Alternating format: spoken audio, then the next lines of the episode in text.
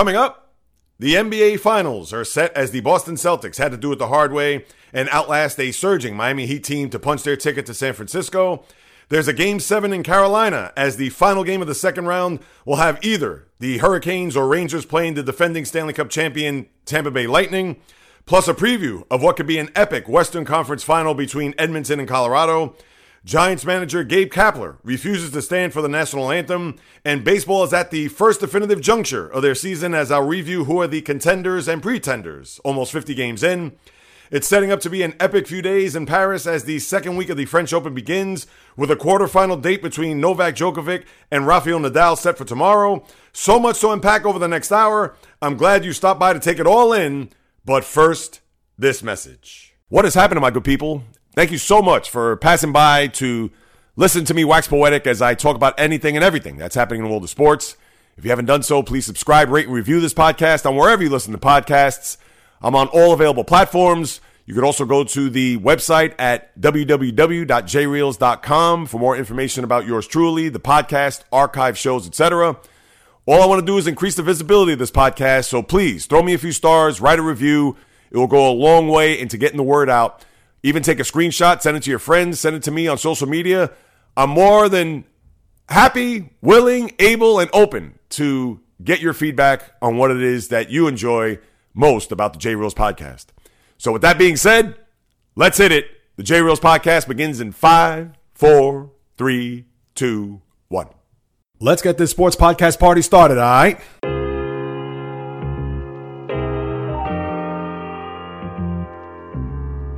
The J Reels Podcast. Why don't you wait until July 1st to make an announcement? What a disgrace. He can rack up all these numbers in October, November, and December, but what really counts is let me see this in January. The Sports Rebel without a pause, delivering fast paced, jam packed sports talk like no other. Listen, I gotta call it as I see it. He is not a good player. I'm sick and tired of having to deal with the disappointment of this franchise. When does it stop? And yes, another winter that I can sleep in peace. Coming correct, directed in full effect. Let's get it. This is the J Reels Podcast. Welcome aboard. What is happening, my good people? Greetings. How are you? How's it going? How's everybody doing out there? What is the latest and greatest? Hope everybody's well, feeling fantastic, in excellent spirits. And on this day, as we remember the soldiers who have fought for our freedom, who are no longer here on this Memorial Day Monday, as we usher in the unofficial beginning of summer, I present to you the latest edition of everything that's going on in the wonderful world of sports, as this is the J Reels podcast with your host, Jay Reels. For my first timers, welcome aboard. And for those who've been banging with me, going back to the very beginning, somewhere in the middle, or even as early as this past Thursday, I welcome you guys and gals back. So much to get into. Obviously, we know what the big topic is going to be, and you know I'm going to get to that in a moment. But we have a baseball season, which is at its really first overall 30,000 foot view look when we separate the contenders from the pretenders. And we all know that there's still another, what, 110, 112, 114 baseball games to be played. But we'll take a look at that landscape later on, including Gabe Kapler as he is not going to stand for the national anthem. I know a lot of people that's going to be a big divide here, but I'll put in my two cents later on. Indianapolis 500 yesterday, which I talked about a little bit on Thursday. Not that I'm well versed in that in the least. And I pretty much could probably get it over with right now. No offense to the racing fan that's out there, but the biggest to me, I understand the Daytona 500, but the Indianapolis 500, which as a boy was the one event that you looked at almost as the beginning of summer, as big as it was in the 70s and 80s. But your winner was a gentleman from Sweden by the name of Marcus Ericsson. He is your 2022 Indianapolis 500 champion. So I guess I could pretty much put that one aside. But whether it's that, the Stanley Cup playoffs, where we have a game seven tonight, which we'll zero in on later between the Rangers and Carolina Hurricanes, and what will be, I would think, a fascinating Western Conference final between Edmonton and Colorado. We have all that to get into, plus my hero and zero of the week. When I think back on this NBA season, especially if you're a Boston Celtic fan, I know a lot of people will look at that game against the Portland Trailblazers in a game where they had a lead and they blew it to the point where they were one game under 500 at 23 and 24.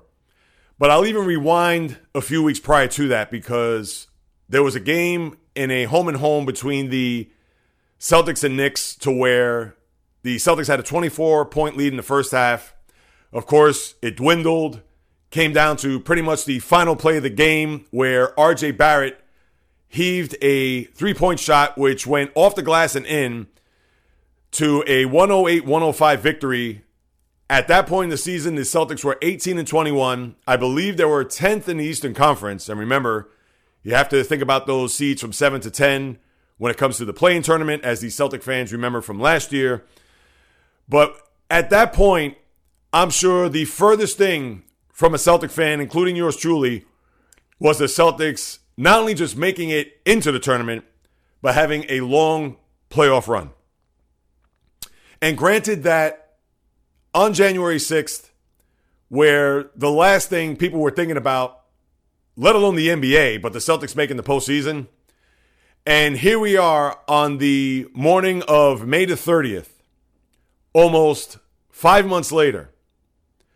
And one of the things as a sports fan, especially a diehard fan, who roots for their team day after day, whether you think that they're not going to have a great season, whether you think that they may have a shot to make some noise in the playoffs, or even with the Celtic team being a two seed, having to play the Brooklyn Nets, follow that up by the Milwaukee Bucks, and then obviously the Miami Heat, where as you wake up this morning and you think to yourself, how in the hell did we get here from that day on January the 6th to the last Monday of May? I know it wasn't pretty. I know it was borderline ugly. And boy, those last three minutes and 35 seconds in game seven last night in Miami, it truly tested your blood pressure and obviously your heart. Because if that was a game that the Celtics would have lost, considering what they have done since that Knick game, and mind you, we can look at the regular season as nobody cares right now.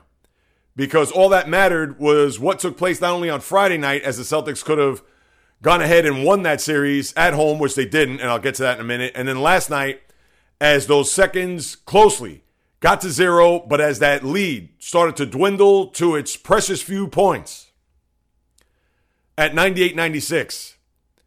And somehow, some way, the basketball gods found a way for Jimmy Butler to not make a three point shot.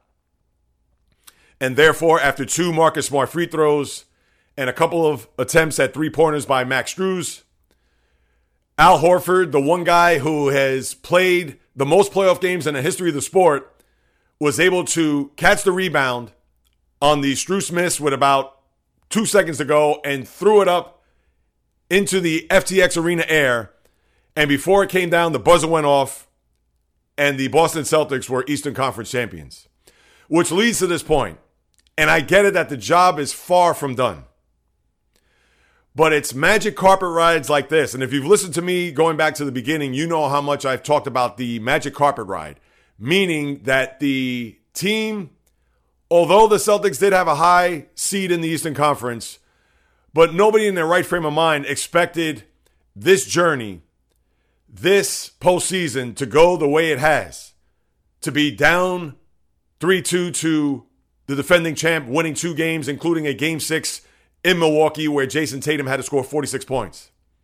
Obviously, we go back to the first round against Brooklyn. We all know that they were a mess throughout the course of the year. I never expected a sweep, but we have to look at that Easter Sunday game where they were down late and Jayson Tatum lays it up off the backboard as the clock expired and the Celtics win game one and didn't look back from that point on in that series. And then we have this seven game series, which was grueling, which was the ultimate gut check, and then left in the hands of the final few moments of this game, literally hung on for their dear lives.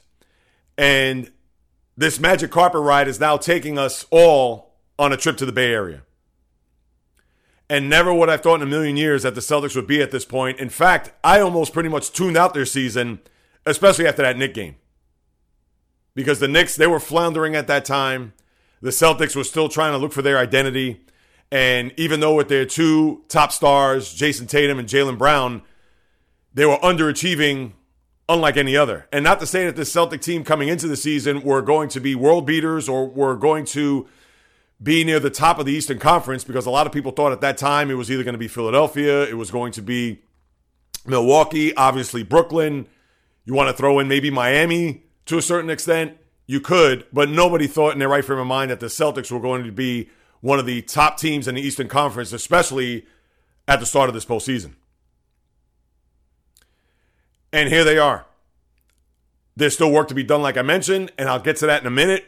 But to rewind, especially game six and game seven, it almost has felt as if Jimmy Butler was going to take this series by the horns and carry his team all the way to the end of game seven to the point where he would have been a conquering hero in Miami and would have put the Celtics and their fans into a long, hot summer wondering what happened. But when Butler and his heroic performance of 47 points, nine rebounds, eight assists, the back and forth there in that fourth quarter to the tune where Derrick White had the game of his life, hit that big three with about four minutes to go at 97 94, only for Kyle Lowry, who had a very good game six and also a very good game seven for him, considering his hamstring and what he was unable to do for most of this postseason. But for him to gut it out and for him to contribute in these final two games, you got to give it up to him. The wily vet who knows how to win, who obviously was on that Toronto Raptor team in 2019 that won a NBA championship. Not to say that you knew he was going to be heard from, but were you surprised by his contribution in these final two games? Absolutely not. But going back to Friday night, to me, it boiled down to that 99 99 tied where Jaylen Brown was at the free throw line and he missed both free throws, only for Jimmy Butler to come back up the court and go mano a mano against Al Horford. That's a theme. To where he went strong to the basket, went up high, got fouled off the glass, and won. Hits the free throw 102.99. And right there, you thought that the Celtics were going to have to pack their bags and go back to South Beach to play in a game seven. And then the game was salted away with that miraculous, pretty much back to the basket over there in the right wing with whatever it was, 2.3 seconds left on the shot clock as he hit the turnaround jumper and pretty much put the dagger right through that game to where he carried his team on his back and was able to bring this series to a seventh game to where last night, and I will say before the game and throughout the weekend, I thought that the Celtics were going to win. I sent a text to my cousin, who is the biggest Celtic fan I know, JD, my old radio partner. And I told him, as putrid as that final quarter was, as bad as Marcus Smart was in the game, Jayson Tatum, Jaylen Brown only had four shot attempts in that fourth quarter, where Marcus Smart pretty much had to, I'm not going to say take over the game, but was pretty much resorted to taking a lot of the shots because of what the defense was throwing at both Tatum and Brown at that juncture of the game. And just knowing that as bad as that conclusion was, not being able to do it on their home court, I said, we're going to win the series. Something just told me, forget about the stats. We all know the Celtics, after a loss, they were 5 0 heading into the game last night. But to me, it was one of those things where, uh uh-uh, uh, the season's not going to end that way. It's not going to end the way it did for Milwaukee when they lost a game six at home and then had to go to Boston and where they were able to bow out in that seventh game on that Sunday afternoon a couple weeks ago. So now last night, again, the Celtics get out of the gate quickly. The Heat were unable to score a field goal until about three plus minutes into the first quarter, into the game itself. And the Celtics were pretty much playing from in front. In fact, not pretty much. They were definitely playing from in front throughout the whole game. They led wire to wire. But as you look at the final score, obviously it didn't indicate that. But they had a bunch of stretches where they had big leads. They had a 17 point lead there in the first half. And as we get to conclude the end of the first half, where the Celtics, again, had a sizable lead, 53 38, and then the next thing you know, you, blink your eyes, and the Celtics are only up by six heading into the break. Now we get into the second half. I know a little bit of controversy with the Max Strus three, where he hit it there in the corner. I believe, what was it, 58 55 four, and then minutes later, they took it off the board because he had stepped out of bounds. I'm sure that's something that the league's going to look at, not only throughout the summer, but maybe there'll be a rule implemented.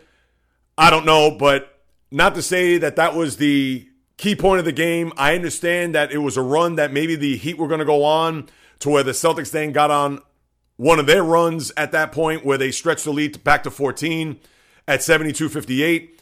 And then the Heat started to chip away at that point to the tune as we get into the fourth quarter. 82 79, where Ime had to call a timeout. The coach, of course, Ime Udoka, where they cut the lead to three. And then the Celtics went on an 8 0 run to where they extended the lead. It was pretty much a heavyweight fight, not only just in this game and in this fourth quarter, but throughout this whole seven game series. And then as we get into the fourth quarter, Jayson Tatum makes a three. He makes a shot from the elbow. The Celtics look like they're going to be in control. They look like they're actually not going to run away with it, but you figured they would stabilize the game. And now we get to the point where it's 98 85. Marcus Smart makes two free throws, 335 to go in the game. And then this is where the Heat start to chip away and go on their 11 0 run. It started off with the Kyle Lowry shot right there near the free throw line, followed that up by a Max Strus putback dunk. And then the Celtics were unable to get any baskets at that point. It almost felt as if they were starting to play a little bit of hero ball as Marcus Smart then attempts to make a three. Although Horford did get the rebound, but then Marcus, another good look that he had, was able to miss that. And then they just start to chip away. Oladipo makes a layup. Kyle Lowry also lays it up to cut it to 98 93.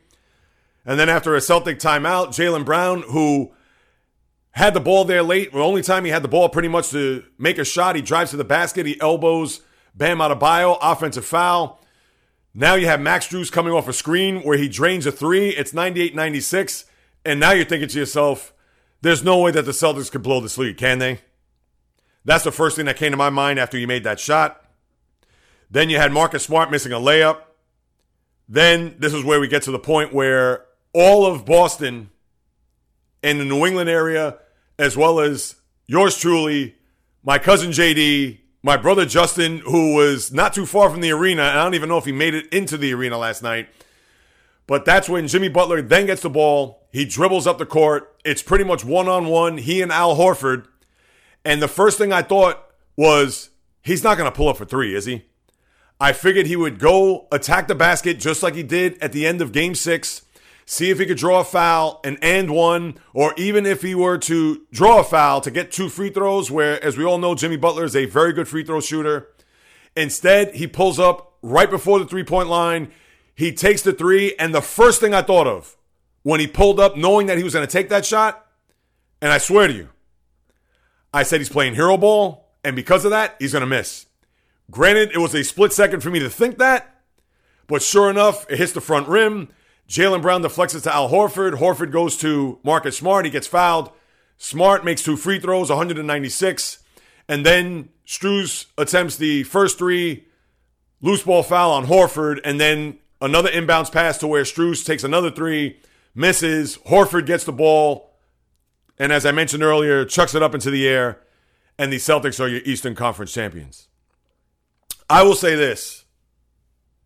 If Butler would have hit that shot, the Heat would have won the game. 99 98, the roof would have come off the building.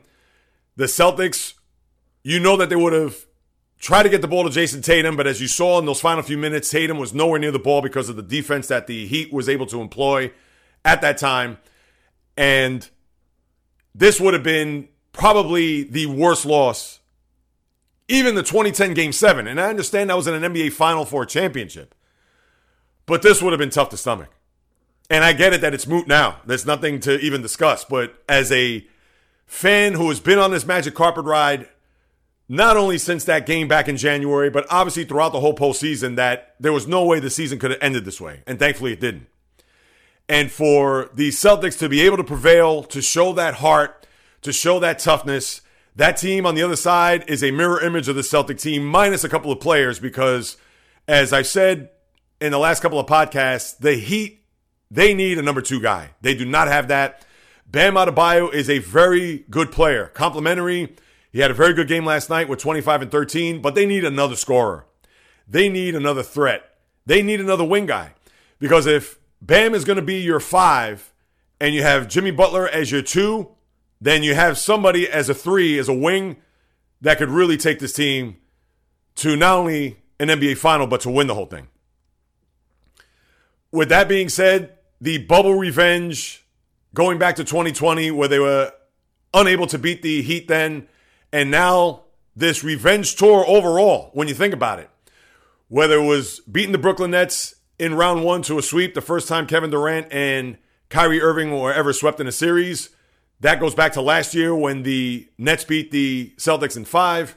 The Bucks in 2019, if you remember that game one, they dominated, and then from that point on, the Bucks won four straight. That was Kyrie's last few games and last series as a member of the Celtics. And then obviously the bubble revenge, which was completed last night, and now it's on to an NBA final. And give it up for Jayson Tatum, who had some big shots there in that fourth quarter early on, but still, Jaylen Brown also was able to gut it out, although he didn't end up strong. Marcus Smart hitting those big free throws despite all those misses there at the end and played much better in game seven than he did in game six. Horford didn't add much in the point box score, but when it comes to rebounds and defensive intensity, etc., you know he's always going to bring the pain. And even Grant Williams had a contribution after his putrid game five. What more can you say? This was just a total team effort. Three road wins in Miami, seven road wins in total. And now they get to rest for a couple of days, which I know they are just salivating at the fact because they do not have to play a game come tomorrow night and have to rev up the engines after playing night after night after night, or every other night, I should say. Going back, think about this, people. Going back to the Monday before the Celtics won their series against the Milwaukee Bucks. And really, when you think about it, because they had played games one and two, they played that Sunday, I believe it was Mother's Day, where they lost to the Bucks, and then they played obviously that Tuesday night. They had the three days off Saturday. Saturday afternoon they played, they lost, and then they won Monday night. And pretty much since then they've played every other night. So now they get to rest here until Thursday night. I'll preview the series then. A remarkable achievement, but the job isn't done. This can't be, oh, we're happy to be here. This can't be one of those type of moments where they could just say, whew, we could exhale. Now on to the finals against a team that has tremendous balance. You have your savvy veterans. We all know who they are.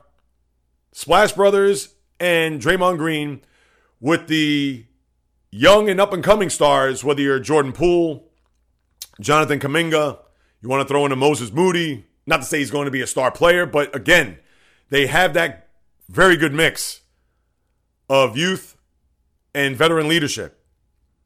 And now the Celtics, who pretty much their own veteran leadership, when you think about it, is Al Horford, but Marcus Smart's been there eight years and is the elder statesman of the team. We know about the young guys, the two young studs, and it's going to make for a remarkable series, which I know ABC, they were popping off the champagne around 11:30 last night knowing that you're going to have the Celtics and what they represent as one of the cornerstone franchises of the league and the Golden State Warriors who are making their sixth NBA final in the last 8 years. And hopefully the ratings will be great for it and it'll be a long hard-fought series that obviously one of the two teams are going to end up being the last team standing. Miami played their hearts out. They were tremendous and valiant in defeat, as Erik Spoelstra had said in the postgame. Same for Jimmy Butler, all the guys that have mentioned great things about the Celtics. And they were warriors. Without question, no pun intended, considering who the Celtics are going to play here in the finals. But I know maybe it was a little premature for the Udonis Haslems of the world to shout out Charles Barkley, or excuse me, not Charles Barkley, Draymond Green, the aforementioned, to where he felt in the postgame after they beat the Dallas Mavericks how they were going to face the Celtics in the finals, and they were pretty much pointing at him saying, aha, yeah, who's going to the finals now, or whatever Udonis Haslem had said. Now, it was a little premature because they still had a game seven to play, but you got to give it up for what they did. They're going to be a tough out, especially if they get that other scorer, that bona fide wing who could really either fill the lane or could fill the bucket from beyond three. I know Tyler Herro was out, which was a big loss for them, and he tried to give it a go last night, but was unable to really give him any type of length. And the Heat culture, the work ethic, the conditioning, etc., came that close. And I'm sure they're going to be heard from again come next year. Uh, but quickly with Dallas and Golden State, another whole hum victory in the conference final. I mean, what could you say? The postseason has pretty much been defined by these two game sevens between Celtics Bucks, which wasn't great toward the end, and then last night's game, which you could probably arguably say was the best game of the entire postseason. Maybe game six, Milwaukee and Boston. That could be up there. But for Golden State to win pretty much in easy fashion, I know Dallas tried to make it close. They ended the third quarter on a 15 to 2 run. They cut it to 10, and at one point, I believe, cut it to 9. But was there ever a doubt that you thought Golden State was going to lose this game? Not at all. I didn't think they were in any danger. Klay Thompson, 32 points, 8 for 16 from 3. Was emotional in the post game on the court with the interviews, especially his journey from the ACL injury three years ago in the NBA Finals against Toronto in that game six.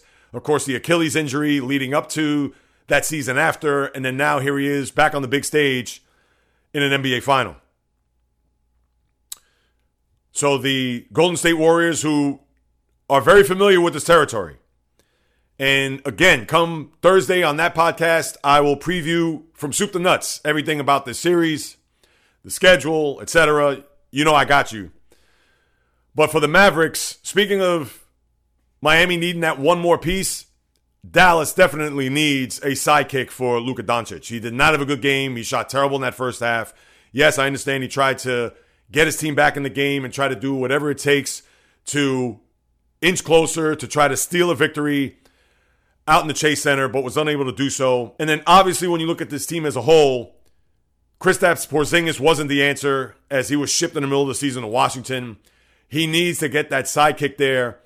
And it's just going to matter who's going to want to go to Dallas, knowing that you have the star player, the guy who's going to be pretty much first team All NBA for the next decade, and wanting to play not only in that market, which is big, but who is going to be that guy, whether they obtain via trade in the offseason. And off the top of my head, I couldn't even tell you which free agent is available. But Dallas is also close, even with the big game seven that they had over Phoenix, knowing that they had their own magic carpet ride, although it was swiped out from under them in that game five out of Golden State. But they're a team that may not be as close as Miami, but they have that one big piece to fill. And if they could get to do that in this offseason, then maybe Dallas could be that team to take the next step and go to an NBA final. Even though you would think the West is going to be loaded next year with Kawhi back in full swing with Paul George, LeBron, and even though they're going to run it back pretty much with the same squad, because I'd be shocked if Russell Westbrook gets traded with that contract that he has next year. But with a new coach in tow and a one Darvin Ham, the former Milwaukee Buck assistant, which I thought was a very good hire. He's a guy that's got a lot of respect throughout the course of the league. And for him to finally get his first head coaching job, albeit it's going to be challenging. But let's see what he's going to do with what the Lakers are going to. And I'm sure they are chomping at the bit, knowing that the Celtics are four wins away from getting their 18th banner, which would one up the Lakers as they're both deadlocked at 17. So if by any stretch, any chance that the Celtics are the ones victorious in this upcoming best of seven NBA final, you know the Lakers are going to be in the lab trying to figure out what it is that they're going to do with their roster to try to get themselves back in prime position to win their own banner 18 for next season. And as we get set to begin the quest to crown a champion in the NBA, the NHL still has another round to go. Although we have one part of the Western Conference final set between Edmonton and Colorado, and I'll get to that in a moment. Tampa, we know a week ago today, they already have their feet up as they swept the Florida Panthers, as I mentioned then, and I'll say it one more time, out into the panhandle so they could kind of coast their way down the west part of the state all the way around back to the eastern part. And now that I think about it, Sunrise is as far west as you could possibly get in Broward County. So maybe they will just have to slither their way through the Everglades back to Sunrise as they are long gone in this postseason. But we do have a game seven tonight in Carolina between the Rangers and Hurricanes. And what more can I tell you? As this being a home ice series, are you surprised? Absolutely not. The Carolina Panthers have been perfect at home and also perfect on the road, but more or less imperfect because they have not won a game. And even with them outshooting the Rangers in both of these contests in games five and six, doubling their output 34 to 17 in a game five win to where they were able to put 39 shots on Igor Shesterkin there on Saturday night, but they were only able to get two goals. In fact, the Rangers came out of the gate two goals in the first, then two goals by Philip Chytil in the second period to where they had a 4 1 lead and they cruised to a 5 2 victory, which sets the stage for, as we've talked about quite a bit, the only game seven in the second round after five in the first round, but there isn't anything like a game seven when it comes to the world of sports, in particular basketball, hockey, and baseball. And I hate to say it, Ranger fans, to me, this is going to be a Carolina victory because give me a reason that tonight's going to be any different than what we've seen in games one, two, and five, that the outcome will be opposite of what we saw in those previous three games down in Carolina. All right, Igor Shesterkin's going to stand on his head and pitch a shutout. Could that happen? Absolutely. Could the Rangers play from in front and win this game, which would be helpful for them winning this game seven? Of course. But I think even if they were to take the lead, for some reason, Carolina has always found a way. Think about it. They won a game seven against Boston where they hung on for dear life as they got a goal there late, even though they were up 3 1. But David Pastrnak got a goal there with about 30 something seconds to go. And even though, as much as it takes for a, a team on the road to get that goal and inch closer, but now they have to do it all over again, but in a shorter amount of time, that's going to be difficult. And I get it. Antti Raanta, nobody's going to confuse him with Arturs Irbe of years past. But when the Hurricanes are used to their home cooking, we already know that they're 7 and 0 in their building in this postseason. And granted, this is a game that I think the Rangers can win. We didn't see it in the previous round with the Bruins, but if there was ever a time for a road team to win, this would be it.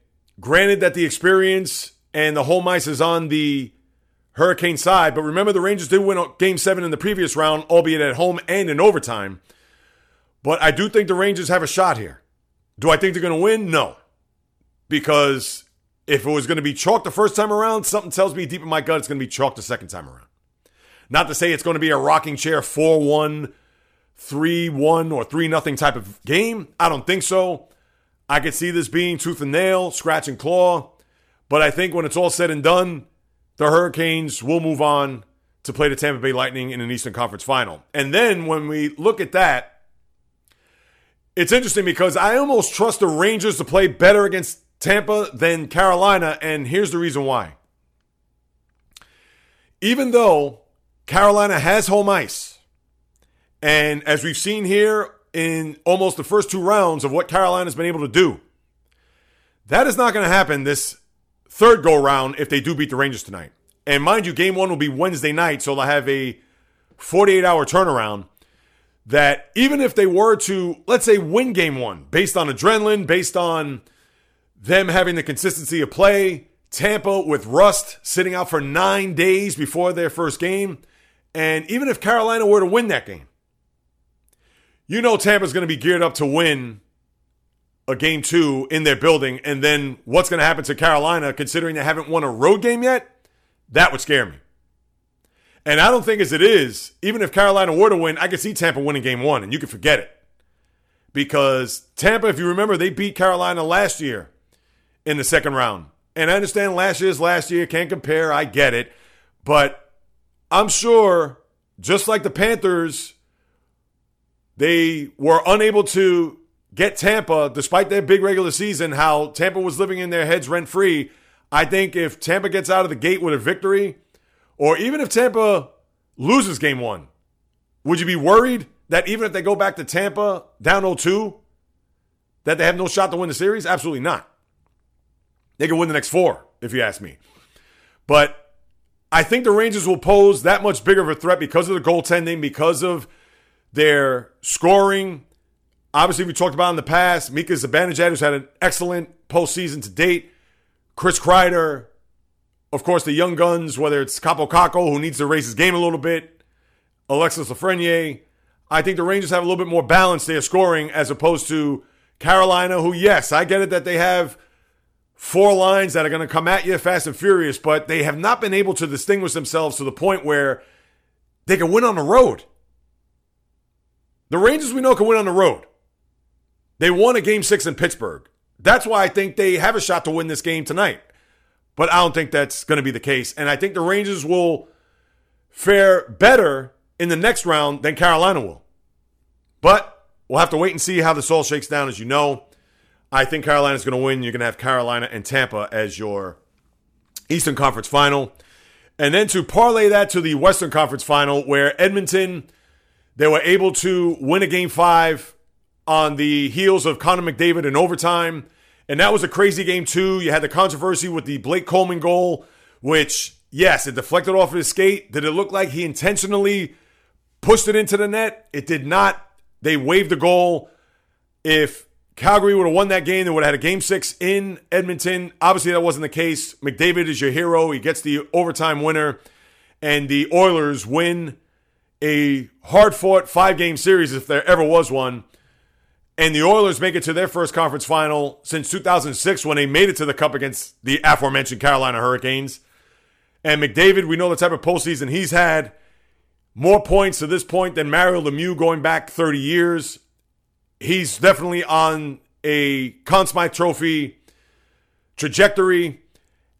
And Edmonton, Colorado, with their win on Friday night, they were down 2 1. They got a goal there midway through the third period by JT Compher, who got the first goal of the game. And he actually, that was a power play goal, I believe, with one second left there in the third period. And in killer fashion, with about 5.9 seconds to go, Darren Helm, your winner, as he was at the top of the faceoff circle and he was able to get it past Billy Husso for the series clinching goal. And St. Louis, who fought hard, and I was hoping for a game seven, which would have put a little bit of pressure on Colorado as they haven't made it to the conference final in 20 years, but now they could say they've done so as they'll face off against the Edmonton Oilers tomorrow night in Colorado, game one. And you have a battle between the two number one overall picks from 2013 and 2015, respectively, in Nathan MacKinnon and Connor McDavid. And this is going to be a series that I think could be epic. I could see it going long. I could see it going deep. I could see it being a will and war of attrition. I'm going to pick Edmonton because prior to the beginning of the season, I picked them to go to the finals. So I'm going to stick with them in that regard. But I could see this going seven games. Maybe six. I could see Edmonton winning this in six, but for the hell of it, I'm going to say Edmonton in seven because this is their time. You could say it's MacKinnon's time because Colorado, with all their past playoff failures and not being able to get over the hump, and now that they're in this position where they have home ice and they could get themselves back into a cup final for the first time forever. But uh, Edmonton, I just don't know with McDavid, Draisaitl, and I know you have Gabriel Landeskog. I mean, you have firepower everywhere with both of these teams. Cale Makar, what he's going to do against Connor McDavid is going to be huge in the series. That's going to be a matchup that everybody's going to look at. The defenseman of the Avalanche. And I could see this being the better series over whomever makes it out of tonight's game seven versus Tampa. I'm fascinated to watch. And it's funny, I have not been so wrapped up into the Stanley Cup playoffs that I have in the past. Of course, being on the podcast, I have to follow, I have to get my fingers on the pulse to make sure that I know what I'm talking about so I could transmit that to you guys and gals out there listening. But for whatever the reason, this playoff run I've been fascinated by pretty much from game one of the opening series to this point, and obviously with a game seven to culminate the second round tonight. All right, I'm going to turn my attention to baseball now on a Memorial Day where, when you think about this, people, the Yankees in particular, and don't worry, I'm not going to go down that road just yet, but when you have a Memorial Day schedule, first of all, every team should be playing today. There is no excuse on the three major holidays over the summer that any one of these teams have a day off. And the reason why I say the Yankees because they're one of them, and it's a disgrace. And most of these games should take place in the afternoon, which to me, when we think about the Mets, they play the Nationals in a three-game set. Their game is at 7:10 tonight. That game should be 1:10 in the afternoon. And I get it that the Mets are going to play at night because they had the Sunday night game against the Phillies. So before everybody says, "Come on, Jay Reels, it's impossible." All right, fine, you want to say that, but we've seen teams play a night game and then a day game right after. So it's not impossible to think that because you have a night game, you can't play the next day, especially on a Memorial Day. So to me, what baseball is doing here with their schedule and how they've fudged it to the point where you're not going to have one of your marquee teams play today, as the Angels will come to town. You'll see Shohei Ohtani after his performance yesterday against the Toronto Blue Jays, who, by the way, swept the Angels over the weekend in a four game set, not even three. But his MVP exploits will come to the Bronx starting tomorrow. But just a disgrace how Major League Baseball does not put all the teams, not just the Yankees, but every team playing today, and most of them in the afternoon. And of course, those three major holidays being today, 4th of July, and Labor Day. So, with that aside, and speaking of this day, as I mentioned at the top, of course, for all the servicemen who fought and had passed for this country, for our freedom, for our right to be in this country that commemorates on this day.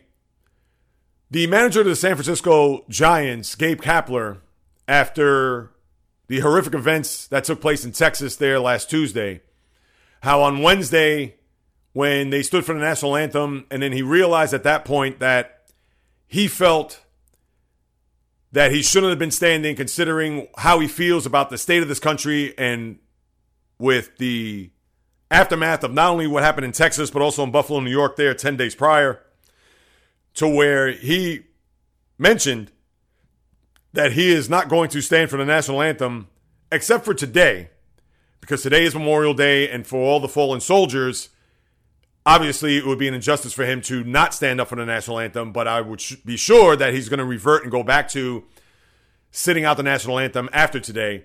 And of course, that's going to be a chasm for a lot of people in this country to think that Here's a man who was raised by his father and was even stated in an interview last week how his father was the one that taught him about standing up for something and standing up for the flag and being proud of the country that you're living. But at the same time, if for whatever reason there's something that's going to go against that grain or something that you're not going to be in favor of or something that just doesn't sit well, and of course I'm paraphrasing here, to where he feels that he has to take a stand, even if it's going to be unpopular to the public opinion, then so be it, son.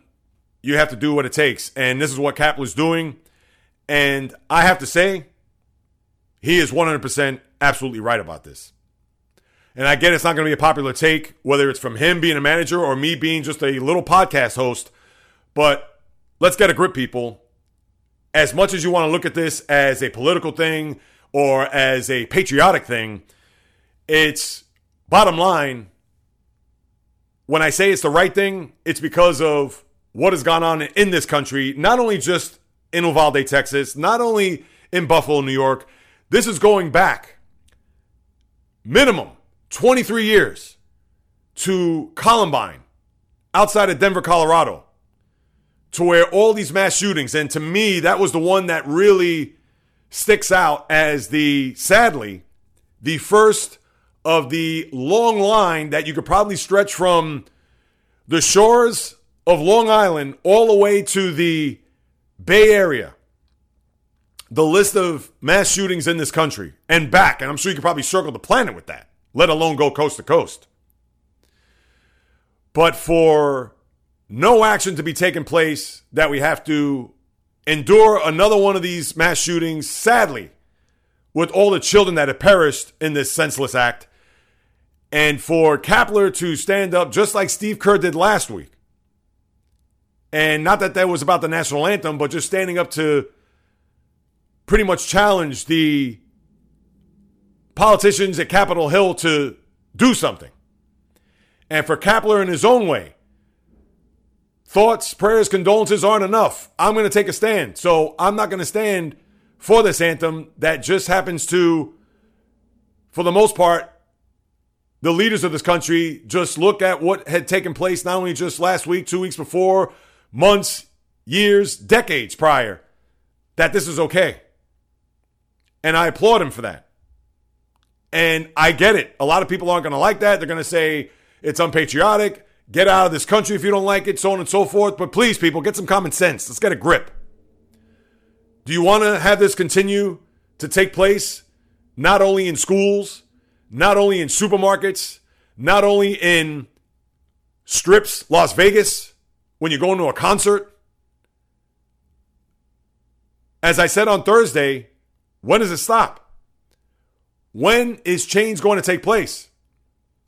And if that gentleman, the guy who leads a baseball team, feels as if I'm sick of where this country is headed and the direction that it's going, and it's not taking a stand for its citizens to protect ourselves, whether it's in a school, whether it's in a mall, whether it's in a supermarket, whether it's at a baseball stadium, God forbid, or any venue that holds X amount of people, something's got to change. And for Kapler, he's a thousand percent right. And whether you think so or not, maybe you need to re examine your priorities. Because, yes, you could talk about they're not going to take my guns, or you could talk about, oh, that's our Second Amendment, that's our right, and so on and so forth. Nobody's saying that they're going to take all your guns away. But do you want to continue to see people get mowed down, it seems, by the day here in this country where outside of the U.S., it's non existent? That you don't hear about this stuff in Australia, Europe, Asia, India? Shall I continue? So if you cannot at least understand where Kapler's coming from, then you really need to first and foremost reevaluate yourself. And uh, Lord knows I'm not the morality pol- police by any stretch, and I'm right down the middle. I am not left. I'm not right. I could care less about that. To me, it's all a joke how everything is unfolded with this. And I'm just going to talk about this particular issue going back almost 25 years. But at the same time, just get a grip. Just think about what's happening. So if you don't want to see a change, if you don't want to see this get under control to a certain extent, then I don't know what to say to you. I truly don't.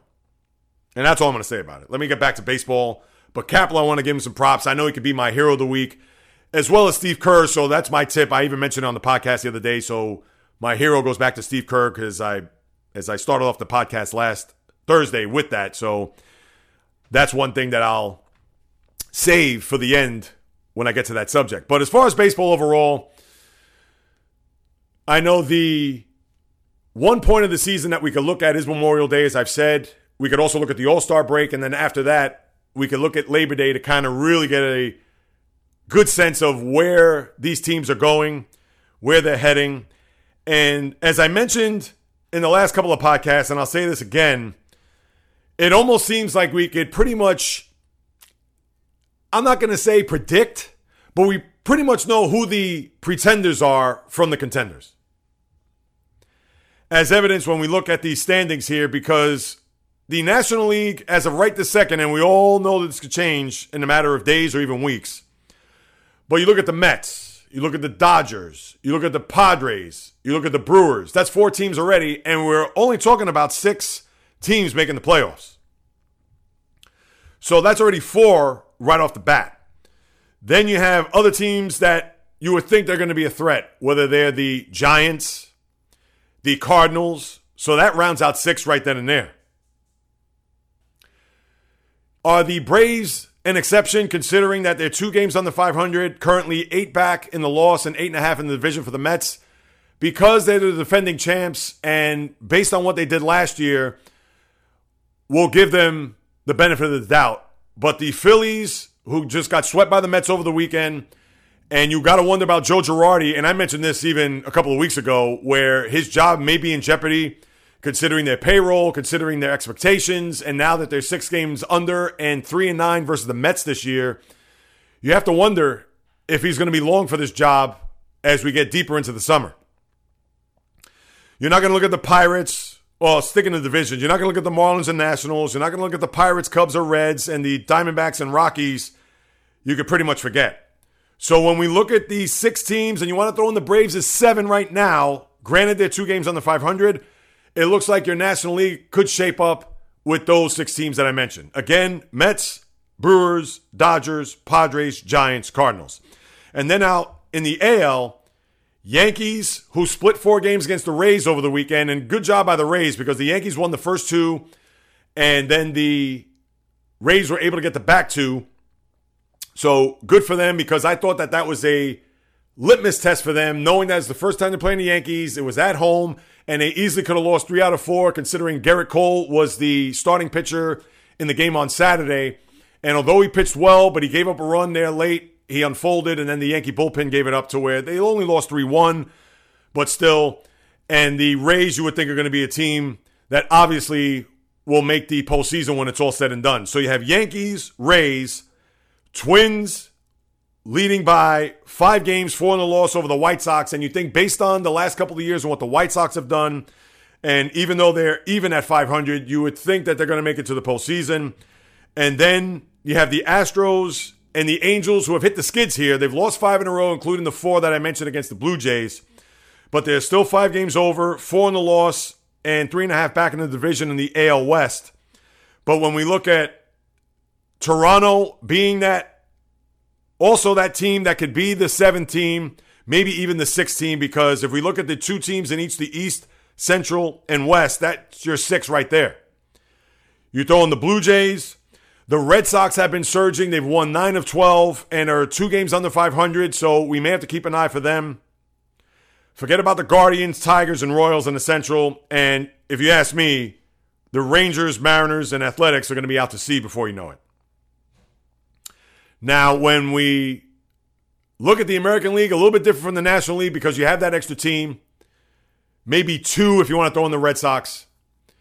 But these are the teams you're going to have to look out for right now as your contenders and maybe pretenders if you're looking at it from the standpoint of the Angels, the Red Sox, maybe even, I'm not going to say the White Sox because they have made it to the playoffs the last couple of years.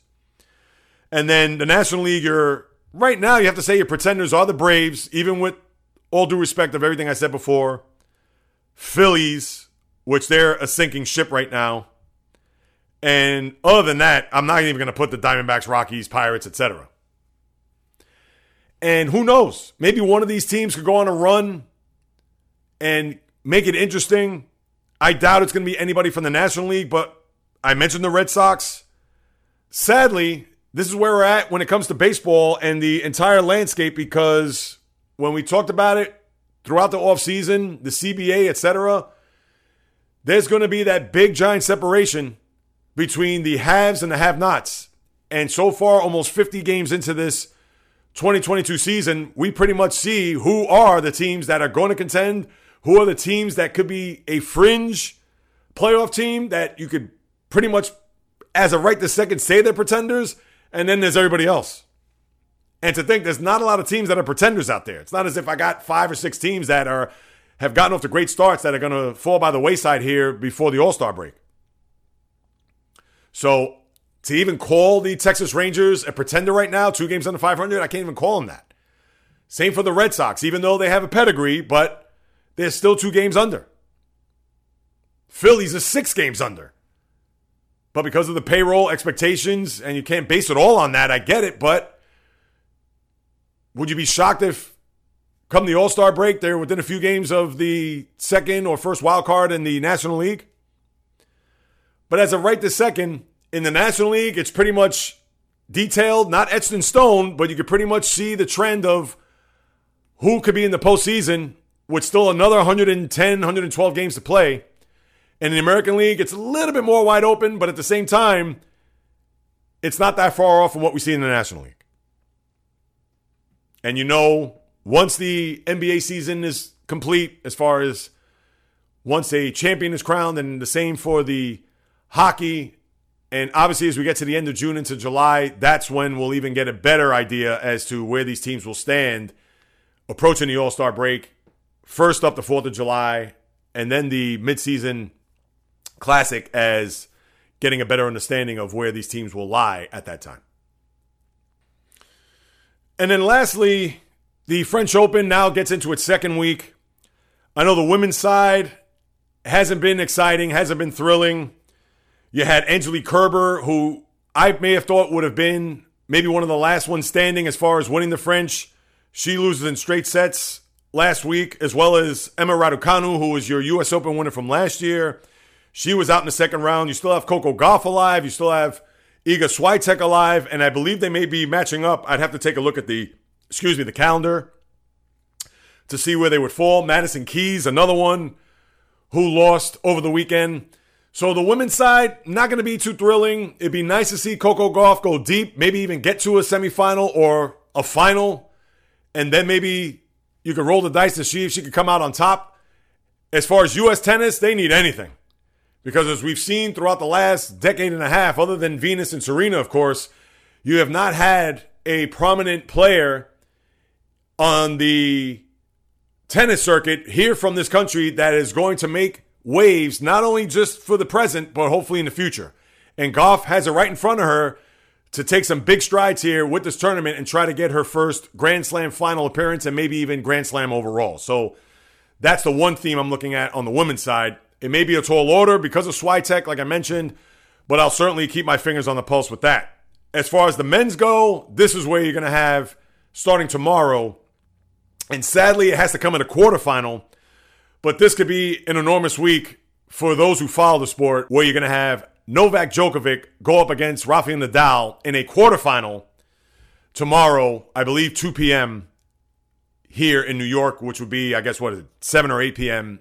in France who knows? This could be the match that could determine the winner, although the winner of this match will face, in all likelihood, Carlos Alcaraz, the upstart 19 year old from Spain, which would be interesting because let's just say Nadal, as we all know, this is his surface, this is his quote unquote home court, winning 13 of these tournaments, and to have Alcaraz, the guy who looked up to Nadal go up against him in a semifinal. Obviously, that's going to be theater in its own right, d- despite the fact tomorrow is going to be the utmost between the two wily veterans, the pinnacle of the sport over the last decade plus, and they're going to go at it tomorrow. Now, Djokovic, you know, is going to be hungry considering he missed the Australian and everything that's happened to him pretty much over the last four or five months. Nadal, chomping at the bit to get not only another French Open victory, but also another Grand Slam in his pocket to extend his lead all time over Djokovic and Roger Federer. So that's something I'm going to be attuned to and we'll talk about on Thursday's pod. But an interesting week here. I know you had Stefanos Tsitsipas. He was playing today. You still have Daniel Medvedev. You still have Alexander Zverev. You still have a lot of the heavyweights there for the men's to face off against one another here over the course of the next few days leading into the weekend and crowning your champion there Sunday afternoon or really late Sunday morning, probably into the afternoon because the match will probably start 9 a.m. here in New York. So a lot of tennis to be played, and the men's side is going to be intriguing to say the least. And you know I'll be all, all on top of that as we get toward the middle of the week, and then obviously recap it all next Monday. And now to close us out here, my hero and zero of the week. You already know who my hero of the week is, dating back to last week, and that was Steve Kerr for everything that he said. If you haven't listened to that podcast, I implore you to do so. It's pretty much right off the start of the podcast where I talk about Steve Kerr and what he said in his press conference last week. But my zero of the week goes to Cincinnati Reds outfielder Tommy Pham for slapping Joc Pederson over a fantasy football dispute last week at the start of their series between the Giants and Reds. And I guess Pham had to take offense to what Joc Pederson and kudos to Pederson for admitting that there was a little bit of a, I'm not going to say a war of words, but there was a disconnect between the two. This harkens back to fantasy football last year to where not only was a giant sum of money involved and that irked Tommy Pham. But where Pham was a member of the San Diego Padres last year, and Joc Pederson had some barbs thrown at the some of the Padre players that obviously did not sit well with Tommy Pham, so he brought it up to him in the outfield and therefore slapped him to where he got a three game suspension. Also, was fined on top of that. So, with Pham being incensed at how Pederson treated some of his former teammates, as well as this big giant pool in reference to the fantasy football dating back to last year, and Pederson admitting to that, and obviously did not deserve to get slapped, and Pham should have known a little bit better, should have handled it a lot different. So, Tommy, my G, you are my zero of the week. That'll do it. Another episode in the books. And with those who have participated in listening to me, whether this is your first time or you've just listened to me for a few times, I welcome you, guys and gals, aboard. And for those who have been with me from the very beginning or somewhere around that time, I welcome you back. I appreciate your participation in downloading, streaming, listening to what it is I have to say about what goes on in the world of sports. It means a ton. I do not take it for granted. I really do not. And if you haven't done so, please subscribe, rate, review this podcast on wherever you get your podcasts. Throw me a few stars, write a review. I greatly appreciate it. Doing my best to increase the visibility of this podcast as I try to bring on some guests here as we get into the summer, into the long, hot summer, which I hope. So if you could do that, I would immensely appreciate that. If you want to hit me up with any questions, comments, criticism, praise, a suggestion, you could do so at any of the following on TikTok, the J Reels Podcast on Instagram, JReels or the JReels Podcast. On Twitter, JReels1, just the number. On Facebook, the JReels Podcast fan page, or the old fashioned way, the JReels Podcast at gmail.com. Please hit me up. I'll be more than happy to follow up with you ASAP. And then lastly, if you want to contribute to this endeavor, you could do so by going to www.patreon.com slash the JReels Podcast. That's P as in Paul, A T as in Tom, R E O N as in Nancy whatever you want to put forth, again, from the bottom of my heart, I would sincerely and gratefully appreciate it. Because whether you do or do not know, this is what I love to do, people. I've been talking sports pretty much my whole life, dissecting it, ingesting it, regurgitating it, no matter which way, shape, or form. This is what I love to do. It's in the blood, it's in the DNA. So if you haven't been able to hear that over the last hour, then I guess I got to step my game up even further because when I share my thoughts, opinions, analysis, critiques, praise, everything and anything that goes on in the world of the ice, diamond, gridiron, hardwood, golf course, racetrack, tennis court, boxing ring, octagon, you name it, from my lips to your ears, from my heart to your soul, from where I am to wherever you are, the J Reels podcast always comes correct, directed, in full effect. From the South Bronx, the South Beach, the South Central, the South Pacific, and all points beyond, peace, love, and God bless everybody. Enjoy your Memorial Day, and to those who have fallen in years past, and we thank you for your service. Until next time on the J Reels podcast, on the flip, baby.